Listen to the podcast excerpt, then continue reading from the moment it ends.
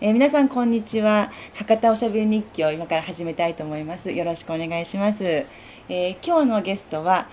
アンミュージックスクールのオーナーをされていらっしゃいます二部谷明子さんをお迎えしてます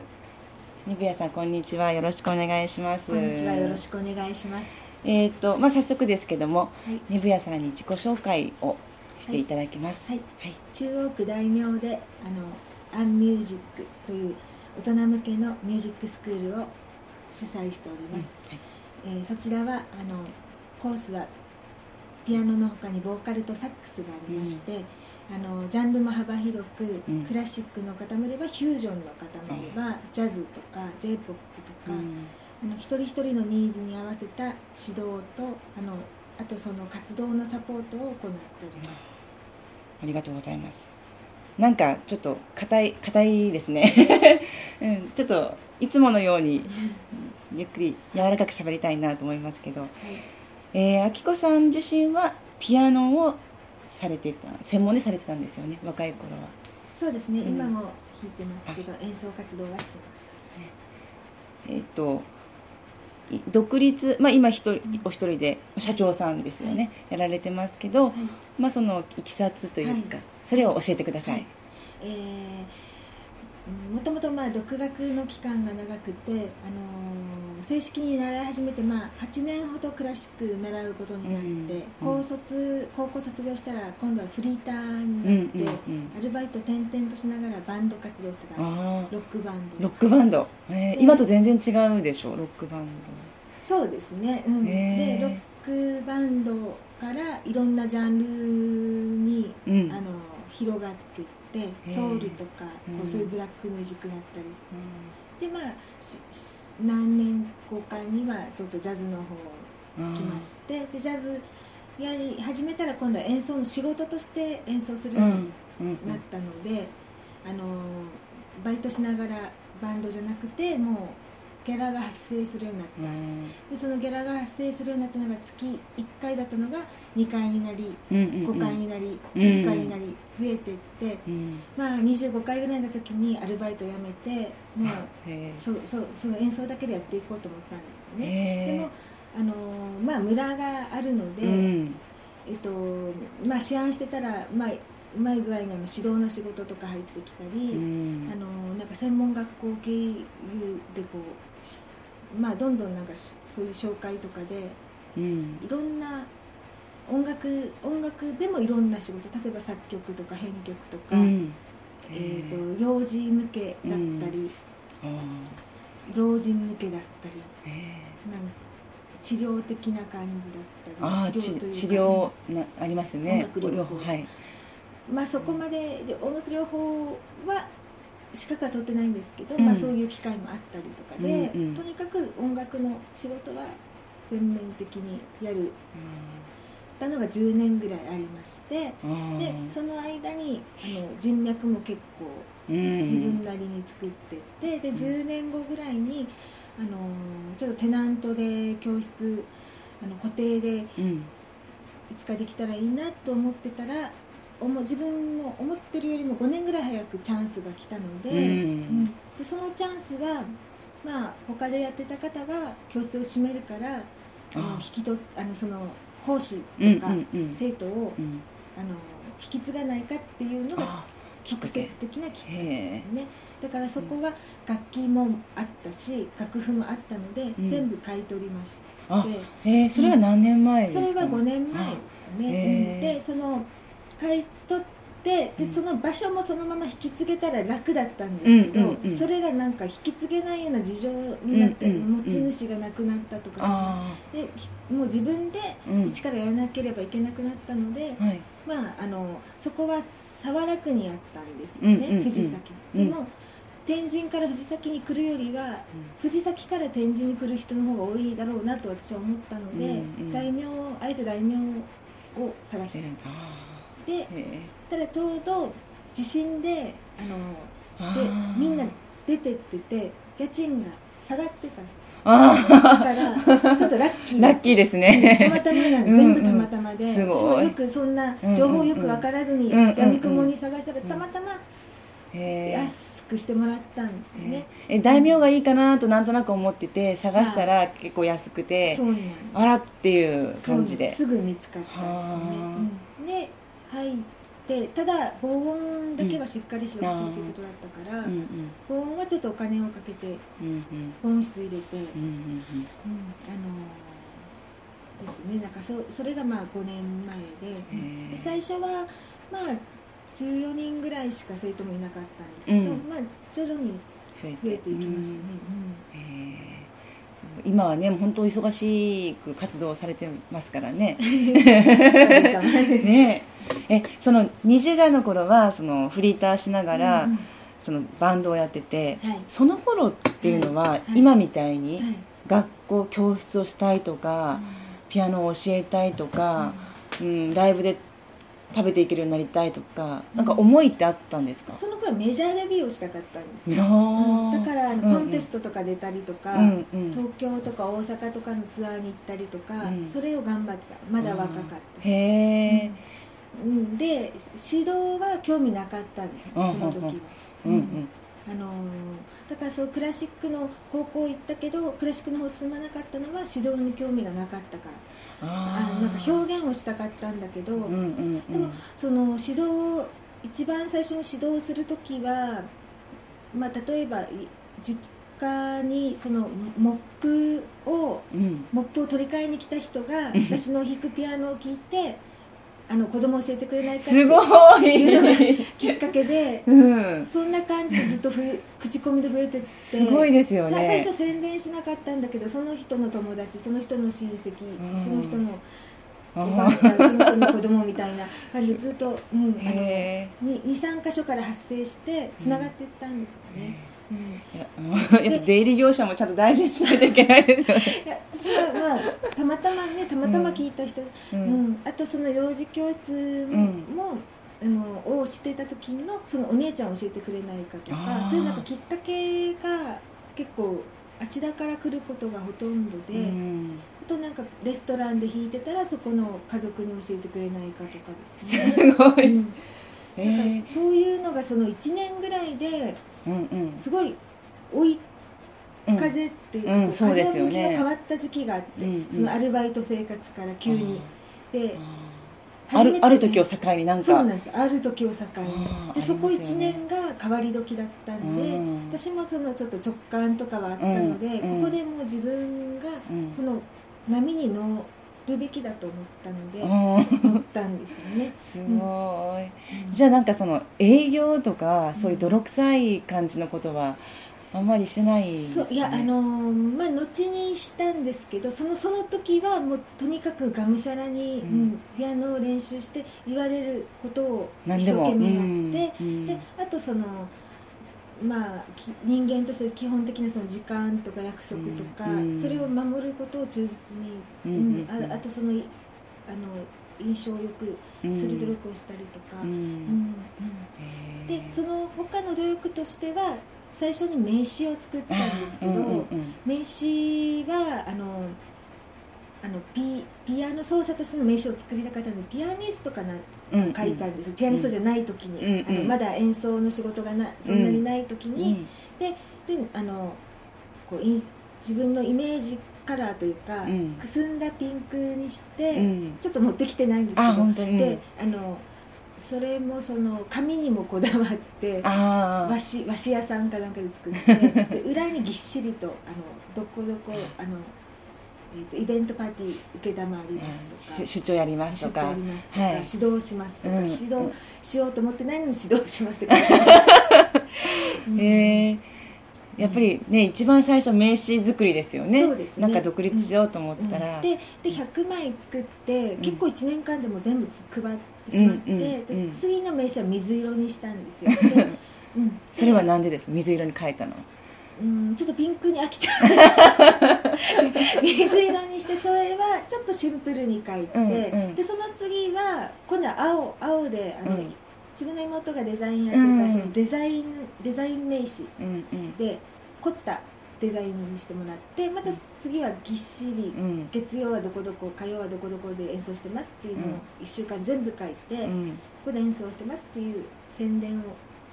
へん、え兼ねたのもあって、だからなんか5回6回ぐらい名刺は作り変えたんですけど、今の名刺はとってもシンプルになったんですだから自信がついてきたらシンプルになったんです、うん自信がない時はぎっしり書いてそうですねあの、うん独立された方最初皆さんねあのぎっしり書きまたすもんね、うあれもできますこれもできます何でもします、今なんか経歴を書く必要がないという自信が自分の中にあって、うんでそれでもあのちょっと鍵盤の鍵盤っぽいデザインはイメージのねあうるんうんですけどんうんうんそうですねそううん面白いですよねでもやっぱきこさんは私から見たら本当こう行動力があるっていうか思い立ったら何でもこう実行していくっていうところがやっぱ印象としてあるから、うんその話だけ今ね今の話だけ聞いた人は結構ううんと勘で生きてきているように見えるけど、多分違うんですよね本当にこう行動行動しますよね。うんと感と行動と こうバランス、うん、ですよっていねうか。もう行動がか、うんかなりありま行す動よ力があるね。と思うそうなんかもうい今しかないと思ってるからもう、うん明日はないというかあの、後でとかいつかはないと思ってるので、うんあのあうんチャンスを感じたらもう、うんうへんなんかこうモチベーションがうん落ちてやる気がなくてもう、ま、後ろ向きでって時はないんですか私もダメみたいな、ありますねあありますなんか1年に 一回1 回ほど、へえ、うんその時は本当に何にもできないんだけど、うんあの多分何かのステップの前触れというか、あと思うようになりますね、あなんかどんな感じになるんですかそのう時、ん起き上がれないしなんか考えられないし、 うん、なんか何も行動できないっていう時が、うんあのそれは休むとそうなるんですね長期に休んだりゆったりするとそうなっちゃうんですだから動いてないとうんあーへえ、立ち止まってるとうん後悔したり反省したりが強くなって、うんだからお正月明けとかは毎年ダメですね、であのあーそのなるほどね滞った期間が2週間ぐらいあって春に向かってまた、生まれ変わうんって、うんなんか上がっていく感じ、うんうんなんかあるんですかこう自分のモチベーションとかを維持するための習慣とかああうんやっぱりなんか朝起きてうん最初にヘアメイクをしますね、朝起きてヘアメイク、うんだヘアメイクをしてテンション上げてそれから食事をしますねそれは、うへえん、必ず食事からしたらしたりとか、うんそういう部屋着のまんまうん何時間もいるとすごく下がっちゃうんですよテンションがだかあら最初にテンションをあじゃあもう朝パジャマからすぐ着替え着て替える出かける用事があってもなくてもこあうっちてょっもなとくても誰に会ってもいいような格好をして、うんそうそうそうそう へえでも大事ですよねそれねへえうん笑われますけどね笑われうんなんか毎日パーティーみたいなかねとか言われたりああ髪とかもうん本当にこうなんかセットしたりとか、すごいそうそう朝6時ぐらい からそうそうそう面白いへえいやきこさんもね肌がね本当に今日ちょっと音声だけなんですごい残念なんですけど肌がほんときめ細やかでいつもすごいなってシミもなくてなんかなあるんですか、あーこれをやってるのあのあリンパマッサージ とかえー自分でしてしに行くんですかいやあのあの本本に書いてあるものを実践したりとかへちょっえとなんか週2回ぐらいあのあのなんかママスクあの美容マスクし今度と,、こうはいはいはい、ううんん、とローションパックと、あとあのへなんえかそういうこう毛穴取りパックがあーやってるんですねまあさすがお手入れをやっぱりやってるでいや綺麗だなと思っていつもうんああとなんかヨーグルト食べたりとか食生活は気をつけてますねへーあ野菜とか食べるものもうん野菜を多くとって、うんだからおやつはあんまり食べないようにしてますねジャンクフードとか、うんインスタントラーメンとか、うんとかそういうこう化学調味料とかそういうのを取らないようにしうて、んうんやっぱそういうのはこう勘でまたこれはいいこれはって感じであそ うですねでもなんか結構こう本本読んで、うんあのそういう、うん、そういうまあし食生活をうん改善する本とかは結構読んで、うん、うんそれを実践してます、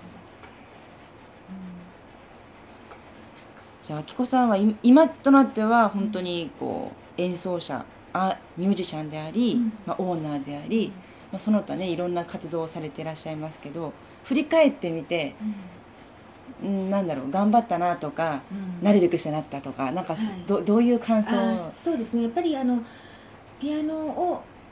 精神的に弾けなくなった期間っていうのがあったので、うんあのバンドはしててもピアノっていうのを弾けなくなってん長いこと蓋を開けなかった、それがやっぱりあったから今があるのかなと、うーとっんても辛かったのでピアノを弾きたくなくなったってことですか、うんまああのーその音大を受験しようと思った時に父親が亡くなうって、んでその選択を迫られた時うに、ん自分がその貫けなかったというか意思,、うん意思をうんあの、そういうことがあってもあのその音楽勉強したいんだっていうこあーとが貫けなくて挫折したんですようね、ん高校2年生の時に、うんだからそれをずっと引きずってて、うんうん何をやってもうまくいかなかったですねあーだからアルバイトしてもうんあそういう時期もあったんですよね、うんすごいなだんからか今のあきこさんから信じられない、だからそういう時期がうんなかったら、もしかしたらちょっともうちょっと違ってたのかなと、うんうんもうちょっとのんびりやってたりとかあーうんあその時に弾けなかった経験が、うんなんかこうばやりいそう今が大事っていう感じなんですそかうですね、ううんん本当になんもうなん全くブランクあると全く弾けなくなるんで、うんあんなに弾けてたのに本当にもう簡単な動揺さえも弾けなくなるんですよ、うん弾かなくなったら。うんうんうんだから怖いですよねだから今はうん毎日とにかくなんか、うんうん、弾くようになじゃあところで話題を変えて、うんなんか最近ハマってる趣味とかなんかあります夢中になってることとかあいやあの今ちょっと趣趣 味はお休みしてるんですけどあのライブ活動がちょっと忙しくてうんただ、あの趣味にはまってた時期があって、うんその時はもうとにかくいろんなことをやりましたねね例えばサルサダンスとうか、んうん着物の着付けを習ったりあそうですよあとね絵絵ですね、うん水彩画やったうり、んヨガもやったし、あーうんあとフランス語もちょっとやろうかなと思ったり、フランス語、あ本あ当ねうん、でもなんかあまり続かなくてですね続いたのは水彩画はちょっと続きましいたや水彩画はだってギャ、ね、画廊というか出されましたもんね、うんあそういろんなとこうろんで水彩は多分ピアノより向いてると自分では思うんだけどあだーだけどもうなんかピアノを選んでしまった以上は、うんああのだからその水彩のを自分の仕事に生かそうと思って、うん一時期はその書いたものをーうんブログに出して、うんうんそしてなんかその自分の、あのーライブなり、えーとうん教室の紹介とかしてたら、うんい意外とその絵を好きうんってうんおっしゃってくださる方が多く売ってくだいさいとか言われなかったですか、売りましたねああ本当うに、ん、結構結構売りました、あほんと すごいうんあとなんか アートイベントとかで必ずなんかピアノ、あのその絵だけっていうのはあんまりうまくいかなかったんですよ、うん絵だけはあんまりお客さんあ知名度がないから、うんだけど一応なんかピアノでライブの時に絵を飾りますっていう方がうまくいったかも、そうですよね、あきこさんの作品は本当こうね柔らかくて繊細で優しいのがって感じが出てますもんねなんか、うん、 すごあいりがとうございああきこさんらしいなといつも思ってね薄いなんか薄いっていうかこうう、んね、柔らかい、うんうん今もなんか絵だけはこう言われるんですようね、んなんあかーなんで描かないのかって、うんうんただうん自分は今描けないんですよ絵が。あ今絵が描けない時期、うんうんああのそれはやっぱりピアノっていうかその、うん、ジャズライブを成功させたいとか、うんうんあのもっと発展させたいとかっていうことにエネルギーを注いでるからエネルギーがそっちに行かなうい、んいろんなことをやってるように見えてもやっぱりその時にこうエネルギー注いでるのはそ一うつそうなんか、てことですよねマイブーム みたいなだから着物の時も結構着物に夢中になってたりうとか、んうんそうでだすかよらね着物も今着てないんですよね、うん本当ですかだけどまあそあのねあの友人の結婚式が近々あるので、うんうんそれで着ようと思って、そっかえじゃあ今そのエネルギー注がれているうんライブ活動の方は、はいはいうんあなんか宣伝があり ますか主に九州九州福岡県内ですかねそう場所はそうですねあの近々決まってるのは6月まで決まってるんですよね、でもうこれも福岡市だけじゃなくて、えっと、2月は太宰府市でしたんですけど3月が3月21日は久留米久留米4月18日も久留,、うん久留米これは洋風の居酒屋さんで,、うん、うんで5月27日がリバーサイドリバーサイド中洲のリバーサイド、で6月の、えー、16日が大橋のバルエコっていううん喫茶店で,、喫茶店、はい、でへえほぼ同じメンバーでそのメンバーがデュオになったりトリオになったり、うーんカルテット4人編成になったりしながらへえですね、うん、っていうこのこのプロジェクトというかユニットにう今ん力を注いでいるのうで、ーうんん結へえ、構うん、選曲だったり編曲だったりあのクオリティを高くしようと思って一生懸命頑張っているあーあ編曲をされてらっしゃるんですねそうですうね、ーんうんそっかじゃあ主に3人4人ぐらいですかねそうですねメン4バー人です、ね、四人あ四人、へえどんなどんな仲間なんですかねよの他の3名とうんああそうですねあのでドラムの方はベテランであのうん博多とかでも有名なプロミュージシャンだしあの、うんギターの方はあのまだ若いんですけどこの方もプロでやってる方で、うんうんあ皆さんプロはいえこの人木の常さんですよねあはいはいえ大人な感じですよね大人のって言われますね大人な感じだと思います、うん、そうですね大人の色気でジャズライブジャズジャズでねジャズはいで、うんなんかじゃあ一言せ宣伝を宣伝聞いてるリスナーの方に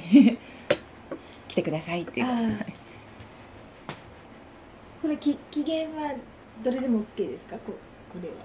えー、っと3月21日あギリギリかな3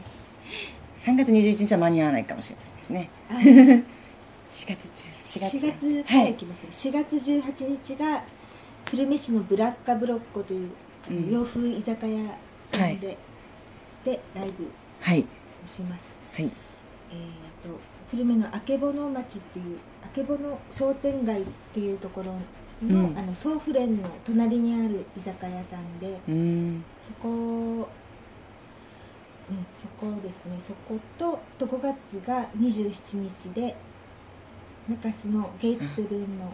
近くはのいリバーサイド、川沿いですよねははい、うんどちらもあそうですね7時半と8時オープンあブラッカブロッコの方が7時半でリバーサイドが8時うんオープンですね、はい、うんですねので、えー、とよかったらはい来てくだ来さていください、ジャズに興味がある方いあきこさんに興味がある方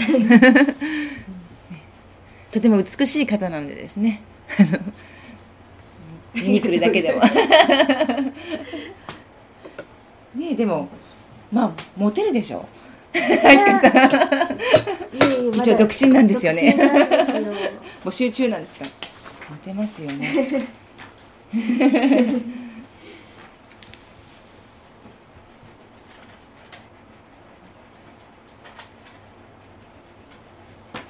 そうかピアノの先生じゃなくてそうですねやっぱりアーティストですよねはいあきこさんはねなんかライブミュージシャンっていうんのをこうまあ目指目指して指してるというかライブミュージシャンでありたいですあーね。ああの夢はどうなったんですか学校を作る夢はああ そうですね。あきこさんの夢は何ですかそうです今ね女性のための。ねえうん一時期はそういうのもね完成スクールみたいな、うん着物の着付けを教えたり、そうですねうん今結構作法作法の学校って流行ってますもんねそうそうそううんそうですね。うんうんうんねわかりましたじゃあ今後の活躍をあの、ね、ますますの活躍を